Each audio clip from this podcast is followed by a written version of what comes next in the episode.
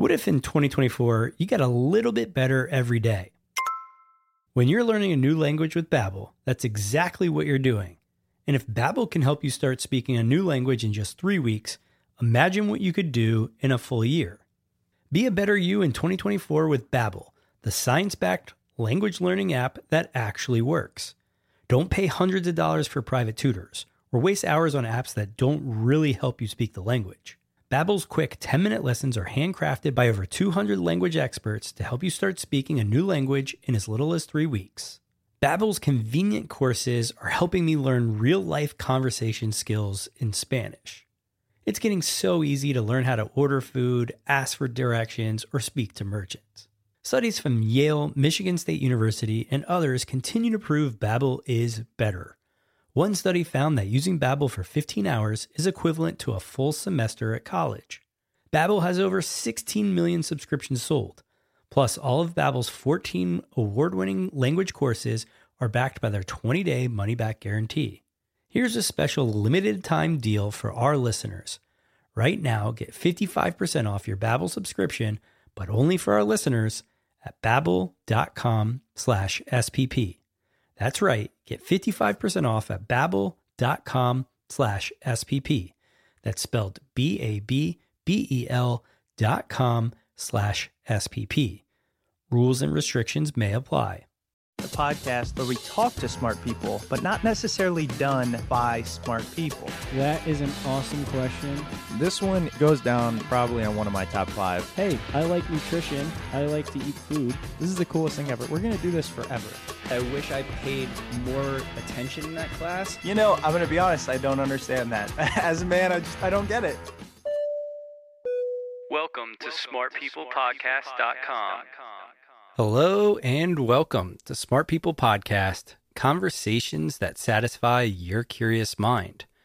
I'm John Rojas, filling in for Chris this week because he is at the beach on a much deserved vacation with the family.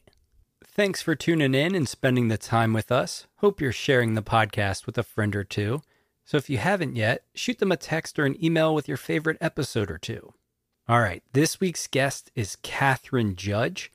Kathryn wrote the book, Direct The Rise of the Middleman Economy and the Power of Going to the Source.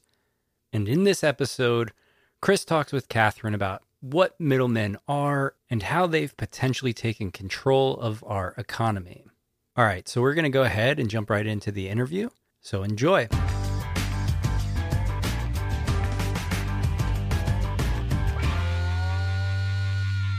I became aware of the issues with middlemen and their impact uh, when we talked to a former guest about the impact middlemen have on our food supply and our food source.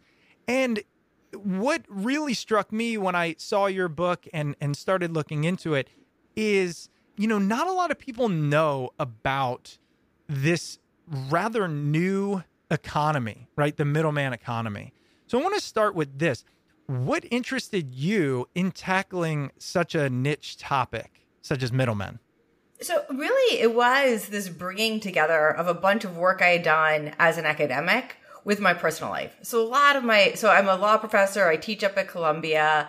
A lot of my work has been let's understand what went wrong in 2007 and 2008. We had a financial crisis that brought down the rest of the economy, created high unemployment, and really stagnated growth for a long period of time.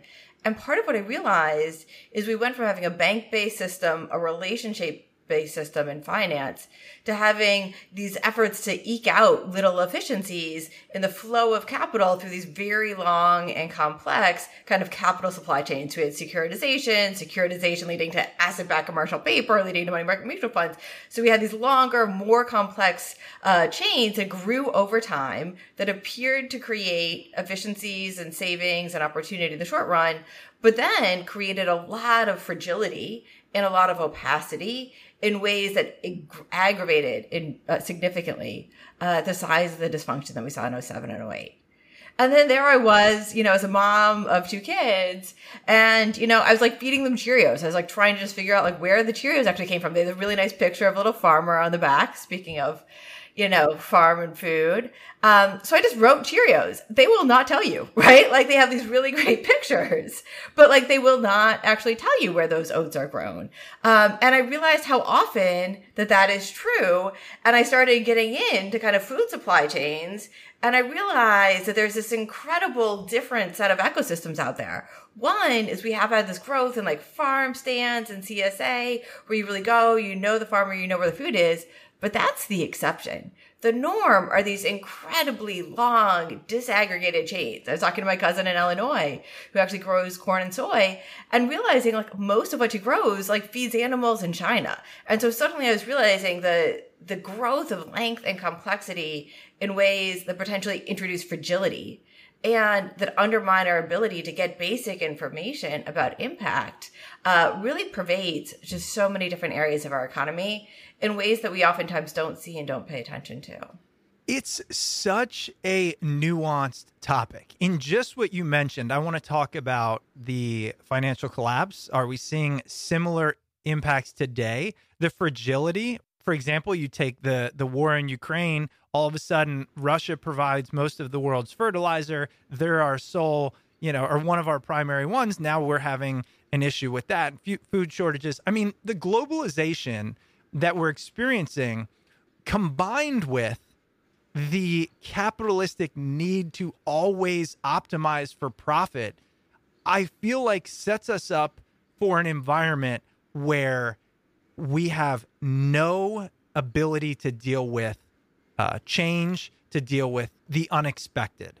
Would you say that that's what we've gotten ourselves into?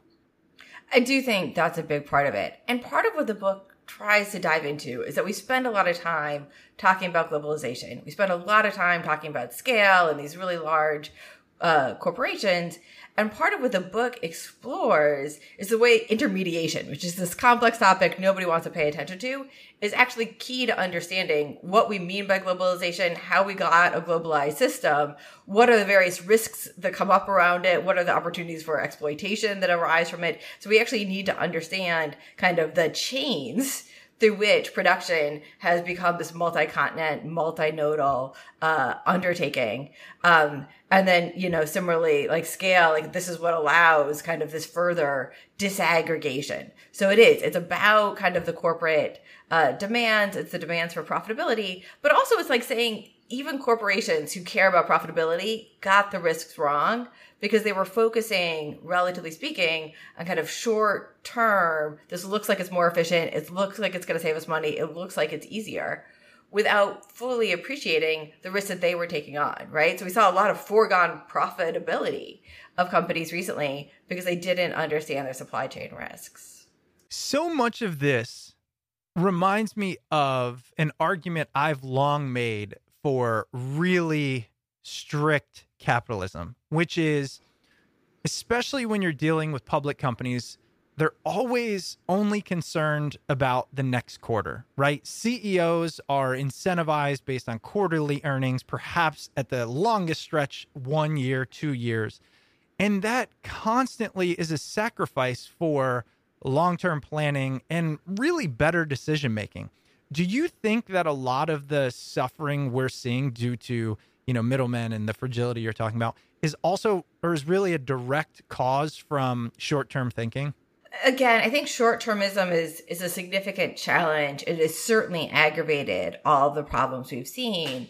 But part of what we're seeing right now is the way to understand the mechanism the ways that that short-termism leads to future fragility is we actually need to understand well what are the natures of the trade-offs that they are making and that's what's going to help us understand if we want to build a more sustainable economic system, a more responsible economic system, like how can we make those trade-offs differently? So it's certainly about short-termism, but it's about understanding the ramifications of short-termism where we've allowed this kind of complex array of chains to create this interconnected system where geopolitical risks, you know, as you mentioned, uh, or other decisions that are happening in one place can have these outsized effects because everybody's acting on partial information. They have faith that everything's going to work. As soon as they lose that faith, They're just looking out for themselves. And that magnifies the degree of dysfunction that we get from kind of a shock to the system. So I certainly agree it's about short termism, but it's about like, okay, we've talked a lot about that. Now let's actually look at the structures through which that short term focus translates into systems that are inherently more fragile, that are prone to break down at the worst possible times, and where there's information that is systematically lost uh, in ways that, that undermine accountability. When you talk about middlemen and the middleman economy, what do you mean by that? Yeah, so and it's an important distinction between middlemen and the middleman economy. So Okay. middlemen are the connectors. They are the the actors that help us overcome all of the informational challenges, the logistical challenges that can impede the flow of goods or the flow of money from those who have them from those who need them. And so they're absolutely critical to our modern economy. The middleman economy is the particular structure that is built up in recent decades where we've seen a simultaneous growth of increasingly large and increasingly powerful middlemen and how they're both fed and fed by these increasingly long and complex supply chains. So the book explores how in food and finance and retail and so many other areas, we've had this growing scale of these incredibly large global intermediaries. I mean, Amazon and Walmart are the two they produce the most revenue. They're the two biggest uh, employers. They they've created kind of two of the most wealthiest families on the planet. Uh, but then their scale also is part of what allows the changing nature of production, where you are kind of like doling all the different steps out to the thing that seems cheapest. And so it's how these two different processes kind of fed through each other and has really transformed the fundamental structure of the economy in ways that have impacts for us individually, but that we just don't see. And why don't we see them? I mean, so really it's because we're seeing the end player, right? So like right now, if you go to Walmart, you see Walmart, you see the packaged good, you're not seeing the people and the places that played a role in the production of that good, how they were affected by that, what it, what, what impact it had, all of the different kind of ships and trains or trucks that the good went on and different inputs went on. So all you're seeing is the finished product. And so generally speaking, even Amazon, you know, it has a platform to connect you with third party sellers, but it's really designed just to let you see the finished product and not to let you engage in a meaningful way where you're actually understanding kind of not just that there's this good, uh, but there's a, a process behind it that can also really matter. So, you know, the one thing that I think a lot of people might say if they're if they don't want to dig into this is, yeah, I hear you, but like I can now order water balloons off of Amazon and for 99 cents plus my Prime membership, which I'm going to pay for anyways, they'll show up at my door. Or, you know, if I go to the grocery store, this is an area that that's crazy for me. You know, I can get a package of strawberries for like two bucks. And I, I don't know where they came from, but the government's not going to send me stuff that's going to kill me. So, like, why do I care? If I go to the farmer's market, it's five bucks. So, yeah, it's local, but, uh, uh, you know, we're talking efficiencies here. We have brought the cost of things down, the convenience of things up. I really don't understand why that's an issue. Yeah, so a lot of it is drawing out how this happened and recognizing there's incredible benefits. I do hear you. I mean, the truth is, like, I'm busy too. All of us take advantage of the the low prices and the incredible speed and reliability that something like Amazon offers, right? I mean, at this point, American households, uh, the average American household is a Prime member, um, and th- we also know that once you become a Prime member, you shop at Amazon even more because it feels free uh, each time you're ordering one more thing. And so it's not actually trying to get rid of this; it's helping people to understand and see what they're not seeing about this. And in particular, helping people to understand and see where there might be a gap between what their best interests are and what the incentives are of those intermediaries. So going back to Amazon, you know, some of the recent corporate polls suggest 30% of people feel guilty after shopping at Amazon. 40% might like to shop there less, uh, but they keep shopping there because they actually don't feel like they have another readily available option. We look at sellers and like the cut like whenever you're buying something on Amazon, you know, some from a third party seller, uh, some of that's going to Amazon, some of that's going to third party seller. the amount that's going to Amazon has significantly increased every single year for the last seven years. So it's like once you have an intermediary that does provide this incredibly valuable service, they build this incredible fulfillment system and this platform, this infrastructure that suddenly we all come to rely on. Well, they can, in subsequent periods of time, in a dynamic system, they use their control over that infrastructure and their relationships to at times really further their interest at the expense of others. So it's not saying we could squash them out, but that we do need to think about how to make sure we continue to get innovation and we continue to have meaningful optionality. And so we can see it in a, a, number of different areas where once you have a certain amount of power and control, uh, both, and then we make that concrete in terms of what's the expertise you have, what's the information you have, what's the relationship you have, what's the infrastructure that you control. Like, let's see how in like a real estate, how in retail, and all of these different areas that that gets used to actually entrench systems that aren't optimal or to make sure that kind of like a disproportionate share of the gains from potential future innovations isn't going to consumers, it's not going to creators, but a meaningful shift of power to the middleman. So it's not saying this is bad, but we want to think a little bit about that rebalancing. I was as you were saying that I okay, I created a scenario in my brain. So whether this has happened or not, let's let's play along. Okay. You uh you're a professor at Columbia, right? um, Columbia Amazing School.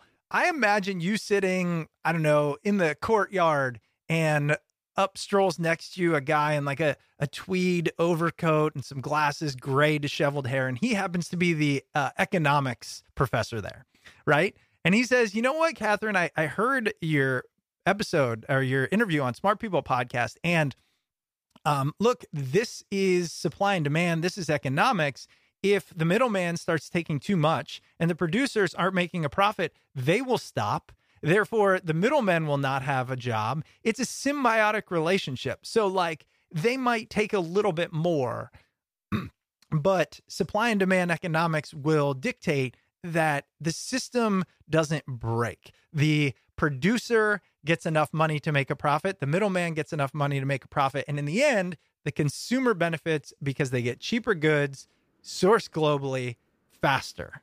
Yeah, so actually, I'm friends with a lot of economists, a lot of the finance professors. I spent a lot of time over there, and I think they would actually probably not use that depiction these days. And I'll give you at least three different reasons to. I mean, I don't. We should think about it differently.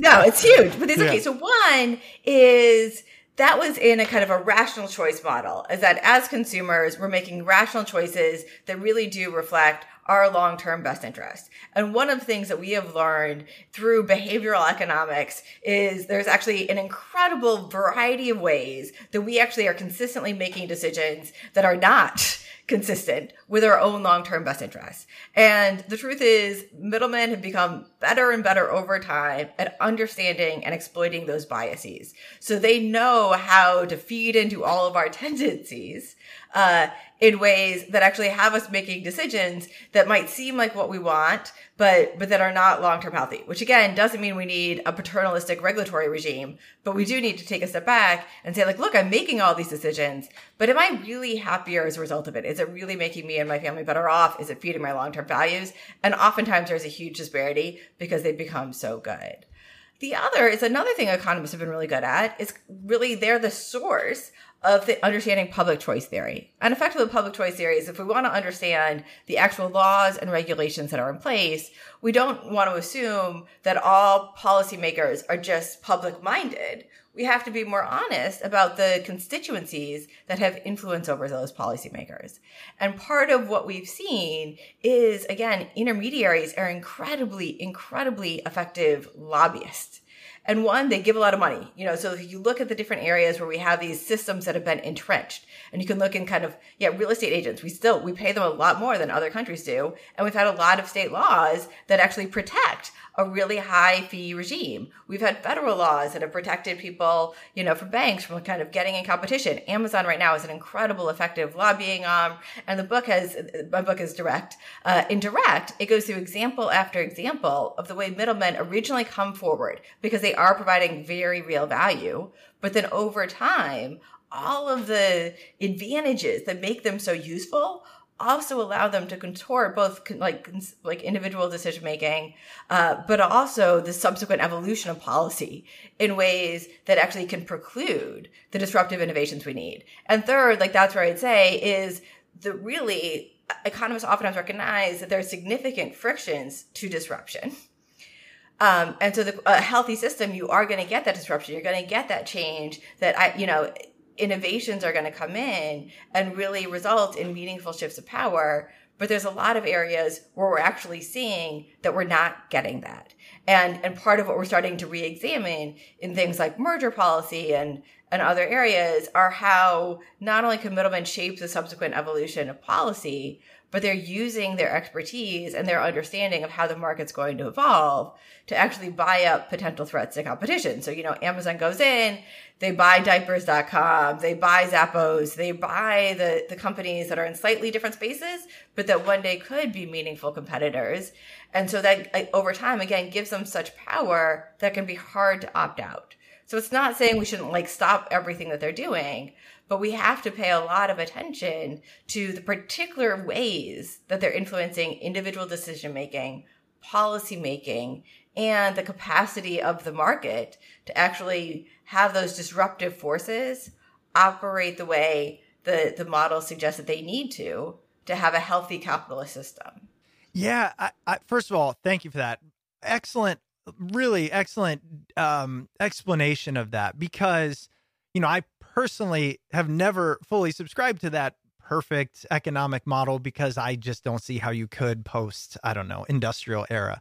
But um but the description of that and then also how it's almost this Trojan horse of middlemen add value until they become too powerful and then they subtract value for their own gain. And and you know, that impact being leading to an even less uh capitalistic society and more of like a I don't know, uh, monopolistic type environment, which we're seeing with like Amazon and Walmart and probably Target being, I don't know, 80% of purchases or something like that. That was a complete guess, but I'd imagine.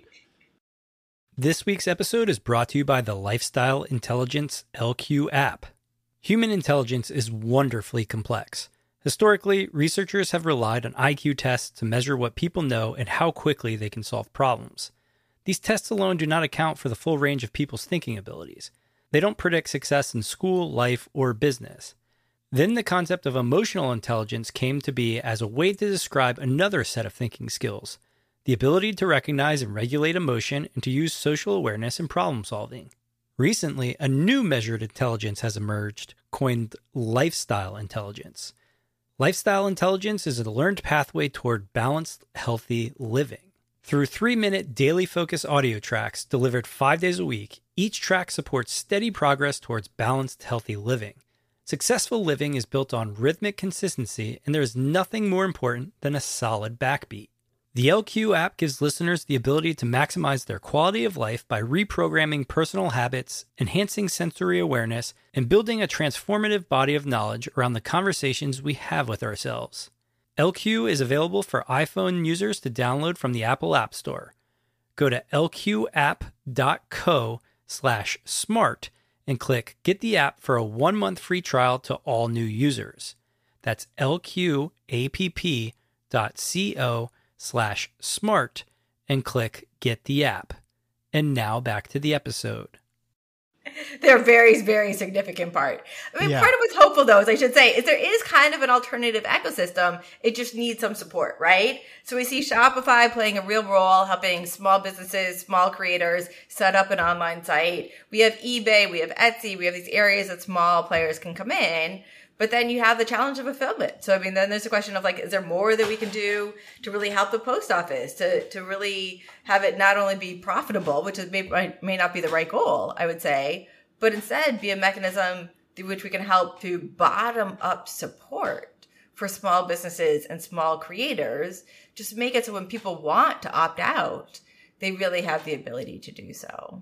And do you think that we need to rely on the government to help us with that system? Do you think that it will naturally come about the way Shopify did from a supply and demand? You know, people saying, I want more local or you know artisanal or whatever you want to call it, independent uh, creator goods and services. I mean, what? How do we get away from it when it is so easy just to click that Amazon button? So I would say it's all of the above. One, uh, I think government does have a, a really important role to play, not in terms of dictating what structures look like, but trying to maintain an environment where there's healthy competition and where there's healthy choice. And then understanding kind of these intermediation designs to figure out, well, where are the, the ways the government can constrate- strategically come in. And and not completely level the playing field because that's never going to happen. But but if amazon and walmart you know both own their own trucks and these really state of the art warehouses well right now the postal service is saying you know it used to be we wanted three days for a first class package to be on time now in a lot of situations we're going to allow it to be four days or five days you know like that makes sense if they're trying to like protect their bottom line but it makes it that much harder for small businesses to say, look, we can really be be competitive. So it's it's trying to think about kind of the role of policymaking, both top down competition policy, but also bottom up infrastructure support. How can we help make sure people have choice? One is the policymakers. Two, it is innovation. You know, we are seeing a lot of really healthy innovation with platforms, with companies like Shopify. Um, but sometimes, like again, you need to create an environment where that innovation can flourish and, and be honest about the way incumbents can use their power to school, quash uh, innovations that really could benefit people. And third, there is a, a burden on each of us individually. And again, neither none of us are going to solve this. It's not trying to tell anybody you shouldn't shop at Amazon. I mean, the reality is, I do. Most working parents I know do. Um, but it's occasionally choosing to opt out of that system. And then it's like learning who you are, learning where it might make sense for you, and and understanding how an opting out, and once in a while making the extra effort, and it is extra effort to Yeah. go all the way to the source and to like really connect with a creator, connect with a farmer. It just provides this resonance, like this reminder that all the food we're eating, all of the clothes we're wearing, all of the other goods in our life, there's people and there are places that are affected by that production process that we are systematically blinding to. So it's kind of reawakening uh, those parts of ourselves that have been lulled to sleep, and I think I'd say effectively dulled in the current environment. I hope that's in your book. Reawakening the parts that have been lulled. I mean, that hits the nail on the head. I actually had a conversation with my brother the other day. His his daughter, my niece, is um, she's almost ten, and um, they went to an antique store, and one of her favorite things is a an old rotary phone, and like that's what she wants. And we got into this whole discussion about. I think that younger generations are going to start swinging the pendulum back, right? So, uh, as a really old millennial, uh, you know, I got to see both. And really, I think we latched on to technology because of how helpful and how aspirational it is. Gen Z, you see it, they grow up in it, they have uh, uh, obviously a lot of social, um, they, they, you know, they care about a lot of social issues, but also very tech in it. But like once you get to this younger Gen Z or perhaps maybe the next, I think we have started to see the downside. And I think the trends are going to go back to not being lulled to sleep. I think we're seeing it in food, in the amount of people that want to just have a little garden. When you grow your own produce and you recognize how freaking impossible it is to get a strawberry that big, like when you do, you just value it differently. So I do I that's what I see. I'm curious on your take on if you think people inherently want to start having more transparency in this process. Yeah, and that is actually one of the things that Direct really explores as a book is that the current ecosystem that we have really grew out of this assumption that all consumers care about is the lowest price possible, you know, for a given quality of good, and all investors care about is maximizing risk adjusted returns. And then suddenly, as you said, there's so many people who are coming to the table and saying, look, the economy feels broken. Like I look at the world, I look at the values I have. There's a massive mismatch. And I need to figure out ways to express that and be kind of part of part of the change that I want to see. And so part of what you do is first of all, start to appreciate the way that right now, you know, when you eat a chocolate bar, you're supporting exploitation and child labor, which is like heartbreaking, you know, for me to realize. But then we are seeing the growth of this direct movement. So I mean, the, what, what I really tried to depict is that we are at a pivot point. Um, there's some really powerful players. They provide incredible ease, incredible convenience. So there's a lot of reasons to think we're just going to kind of keep tilting back to the dominant system. You know, we're facing inflationary pressures. We're tired. We're exhausted. So what seems easiest and what seems shortest, you know, cheapest can be really tempting. But then there is this counter movement that's a very powerful counter movement that, that we see taking place in so many different ways, uh, where people are making much more thoughtful choices, um, and trying to go direct, trying to seek out shorter, more accountable, more sustainable chains so they really understand impact. Um, and so I think part of the question is like, which of these is going to win out? Um, and then there's like kind of this in between. Great. And again, it's not one or the other. Sure. It's about trying to make sure that there's an environment where there can be both, you know, where one does not squish the other. And part of it also is just being honest that when you have chains that were maximized in the way that the current ones have been maximized, you can't come in and just add a bunch of ESG labels for investments. You can't come in and just like add fair trade and, and organic, but those things are really helpful. But when you look at a lot of the research, the effects are mixed uh, in part because it's hard to get really meaningful accountability and sustainability uh, when all you're relying on is a rule based system that can be gamed and you don't actually have direct access to understand uh, the impact. And so, really thinking through well, if we want there to be more accountability in how we invest and how we consume, we have to know more. And that requires supply chains to look different than they do right now. You know, we've I think in the in the first 30 minutes here we have told a a very topical uh story from start to finish. And and and that's I like to do that because I always say, you know, there's there's more information in the book. But then I like to use this this last portion here to get more granular in specific areas. One that really stuck out to me and I wrote it down is you said, you know, we might be buying off Amazon and we might have this accessibility and this ease and the and the lower cost, but is it actually making our lives better? Is it making us happier? Something I think of often is how do we, you know, by most accounts, continue to live better and better lives, especially in the Western uh, world, yet have declining happiness rates? And uh, consumerism consumption is so fascinating to me. I think about this constantly.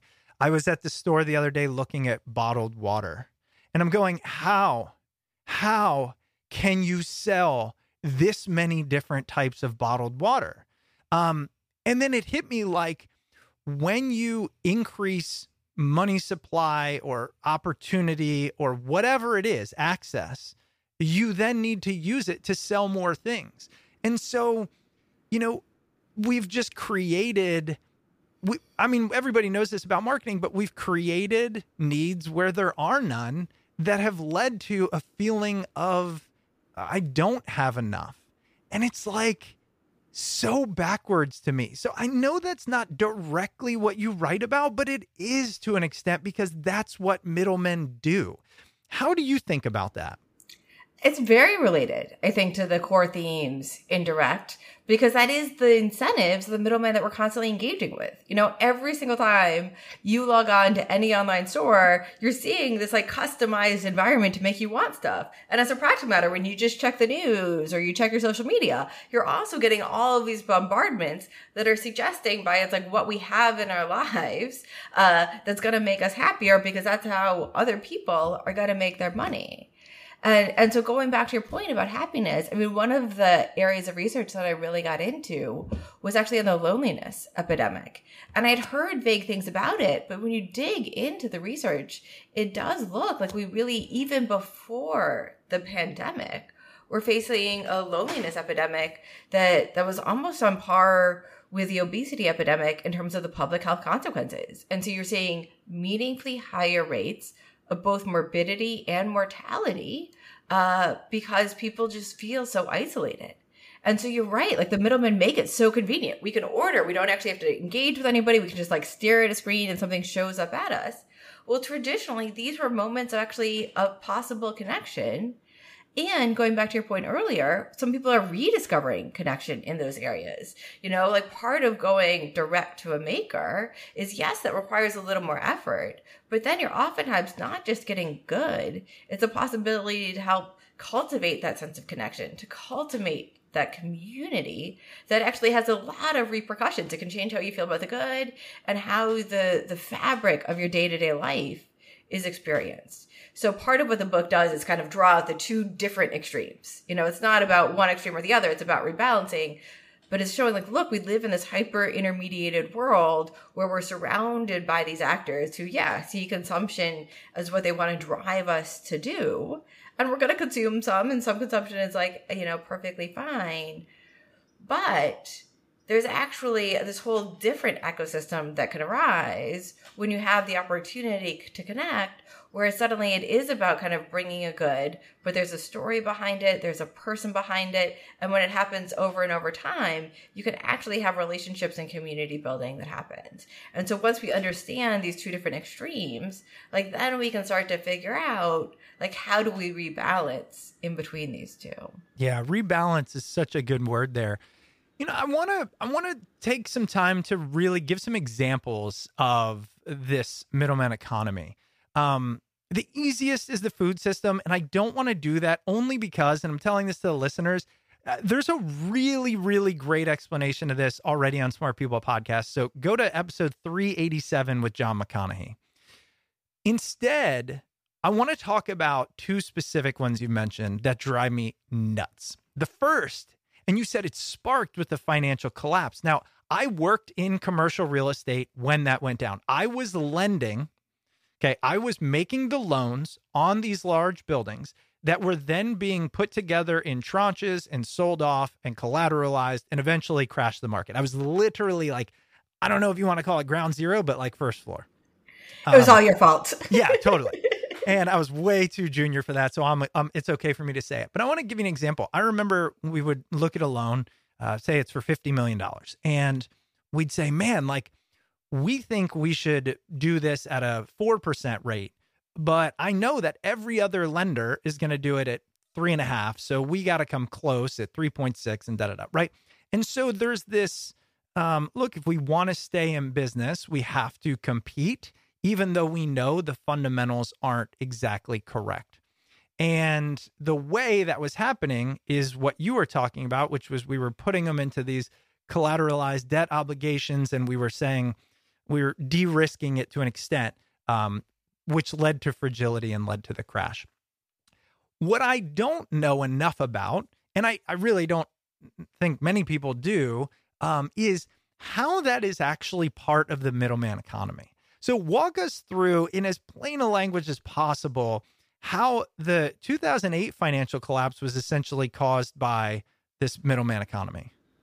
Yeah. So, I mean, again, it was one contributor. There were a lot of things that went into the 2008 financial crisis.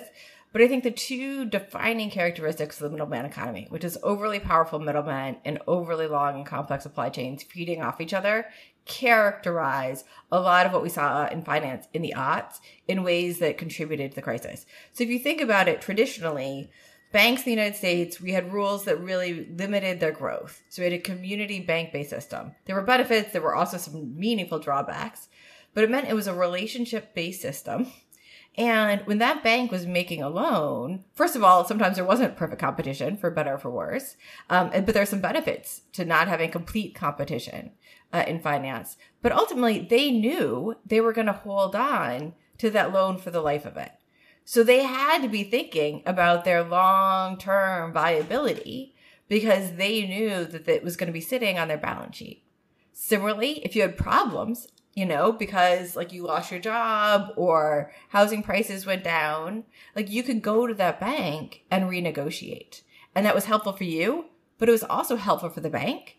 And it was helpful for foreclosures. And so what we see is that actually when you have a shock to housing prices, renegotiating and negotiating lower principal price can actually increase the value, the expected cash flows, because it means people are more likely to pay it off than to walk away with a, you know, house that ends up in foreclosure that that really can't be sold for all that much. So you shift and then you say, look, we have this great innovation called securitization. And you know, some securitization is actually okay. It's saying we don't want all this interest rate risk sitting with banks. There's pension funds and these other institutional investors who are actually better suited to hold some of those risks. And so what we can do is take all these loans and put them into this new bundle and then parse up the cash flow, the principal, the interest payments to different tranches. So some are really protected, some are taking on more risk, but they're getting a higher interest rate. But then we started to get more complicated. So we're like, all right, well, let's take some of those mortgage backed securities and package those into like the collateralized debt obligations. We started getting layers upon layers, right? Uh, and then that requires all these other actors to come into play. So instead of having a bank collect all your payments and foreclose, it's like a servicer who doesn't have imperfect, you know, information or incentives. So all these other actors. And you just suddenly have this much, much more complex system. And so part of what was so striking going back to 07 and 08, two things. One, um, the actual size of the losses on mortgages weren't actually that significant. I mean, they were significant, but they were minor relative to the magnitude of the ultimate crisis. And a lot of those mortgage backed securities actually rebounded in value after the crisis. And one of the core challenges is that these really complex securitization chains made it so once things went wrong, no, and nobody trusted the credit ratings that they'd been relying on, they couldn't actually get the underlying information they needed to, or at least not in a cost effective way to understand what these assets were worth. So everybody pulled back in unison. And it's that simultaneous pulling back of I don't know and therefore I don't trust and I'm not going to buy that significantly magnified this dysfunction that followed. And it made it hard for policymakers too. So you can go back to the FOMC minutes, the Federal Open Market Committee. And I mean, first of all, the crisis started in August 2007. So there were 13 months between when both the ECB and the Fed recognized like there's something really wrong going on here and when Lehman failed. And you go to those early statements and you have like Fed Governor like Randy Kroszner, who's now you know, back in Chicago saying, you know, like back in the bad old days, like all of the risks were on banks and it was bad, but we at least knew what the risks were. He's like, with securitization and originate to distribute, we no longer know where the risks are. And that was a key challenge is they couldn't come in and say, look, here's where the problems are. And we're going to selectively recapitalize or address like kind of the problems of the system because neither the private actors involved nor the policymakers understood how the risks were allocated. And so that unknown significantly exacerbated the dysfunction. It caused the Fed to be slow coming in. And then finally they had to go in in this massive big way, just plugging up every single hole, which led to all of the pop up backlash that we saw because they didn't have kind of the granular information to figure out how to go in in a more targeted way. And so it wasn't just that, but it played a very, very significant role, I would say, on both sides. And so. And then, as I say, I forgot. And then you also have the fact that just banks really had strategically used their influence during that time. So when states tried to come in, because states saw this happening, and states actually adopted a bunch of new loans uh, to, or new rules to protect against predatory lending. And the banks went to the OCC and the OTS, which are the two big bank regulators, and said, you need to preempt all of these state laws that actually would have protected consumers, but also would have reduced the number of bad loans that subsequently got securitized. Like, and they, they were bought in by the banks because the banks said, look, they are being naive. Here's reasons to do it. So it was partly bad regulation and an overly complex system. Right. But remember, you know, regulation is the antithesis of markets, which will save us from all of this fragility, right? That that was the argument. That really was. Um, I mean, we've seen it fail time and time again. And like you said, hopefully we recognize against it. In that example, would you say that the pre middleman economy was I go to the bank, they give me money, I have a loan, I know they're holding it, they know I'm paying it, and like it's that simple. And so they can say, okay, we've got we've got this many people who potentially might default and we can cover it, et cetera. And then what happens in the middleman economy is they try to share that risk, which is not a bad thing, with more people. But the more people they share it and the more ways they combine it, it starts to get murky. It starts to get uh, razor thin. And that's where the fragility comes from. Is that kind of a very simplification of it? Yeah, so I think that is a, a key part of it. And again, I think first level securitization vehicles that are relatively plain vanilla still make a lot of sense. You're rea- you're you know you're reallocating risk in ways that make sense. But what you saw over time, going back to your short termism point, are the effort to eke out ever more and ever more and ever more. And for the originators, you know, you back in your commercial underwriting Yeah. days, you know, like you weren't going to ultimately be bearing the risks. Exactly. And so like it, that, and that created a, a significant change in how you were going about trying to make that determination. It also meant, let's say that borrower, like, you know, we saw all of these houses that were suddenly underwater. Banks actually did a pretty good job renegotiating when the loans were on their balance sheet because it was better for them and it was better for everybody else because it reduced foreclosures, which actually really depressed housing values in a neighborhood. But the securitization structure, well, you suddenly have this servicer, which is the person that you actually interact with. and they sold the Um, servicing. And I sold the servicing, but the challenge there is depending on how they renegotiated, like the AAA might be affected differently than the triple B. And so suddenly they don't want to negotiate principal, even if it would increase the total cash flows, because you're affecting different tranches differently. And like they're just afraid they're going to get sued. And so you really had a lot of like short term benefits, but long term costs that weren't weighed right. But the good Yeah. news is, like, the financial system isn't perfect today, but it's a heck of a lot more resi- resilient. We Yes. created structures that created gr- increased transparency, that reduced the incentive problems, that built up kind of resilience within institutions. And so I think part of what the book's trying to show is, is now we need to think about how to do that for the real economy. Is like, how do we actually build in the accountability and the resilience, which again is not scrapping the entire system, but rebalancing it so it better serves our needs. When you say the real economy, there, I, I I'm very curious on you know in your book what uh what are you trying to kind of tackle in that right? Because if it's if the financial system isn't the real economy which i'm not saying that's what you said but um you know just get a sense of like what is the scope we're talking about here? Are we looking at individual verticals when we're talking about middleman economy Um, so yeah, oftentimes I think you want to tackle the problem vertical by vertical. I mean, so part of what the book tries to show, or what, part of what I explore in the growth of the middleman economy, is that there's incredible similarities in what has happened into sector after sector, but there's also some meaningful differences, right? So direct can be a great thing when you're talking about food and other creative goods. It can be a good thing for somebody like loaning money to a friend, perhaps. But you know, peer to peer lending really didn't work well. And I'd say it didn't work well and for foreseeable reasons because you're not going to get those like warm, touchy feelings. There's values to diversification and there's values to a little bit more expert screening. So it's, you know, it's like, let's figure out, um, kind of like what is like, so what is actually how we start to address these challenges and how we, what types of equilibria might be optimal are going to vary. They're going to vary by technology as it, so it's going to change and it's going to vary by sector. So part of what we want to do is understand these broad patterns. So we understand how the overall economy is working, you know, how it affects us individually. But then I think when we think about, well, how do we actually bring about more sustainability and accountability and resilience, you really need to understand, well, what are the rules that intermediaries playing here? Because like naive efforts at disruption and direct, you know, really turn out badly. And once you understand the value they're creating, you can try to figure out, well, are they capturing more than they should? Are they exercising outsized influence? Uh, where is there a need or is there a need for some rebalancing? And what does that look like? as you were talking about that, and I'm thinking different verticals, and I'm thinking about what you were talking about. In some aspects, it makes sense to be more direct. In some, we need it. I just can't help it.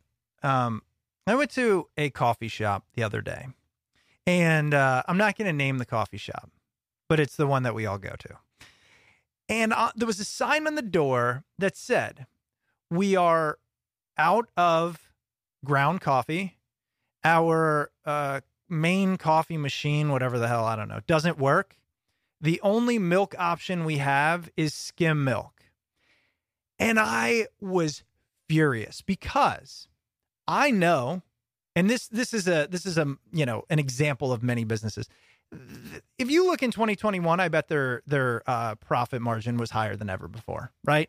I bet you executive pay was higher than ever before, and that's because of the uh, streamlining nature, the cutting costs at all areas, so that in a perfect environment, it worked.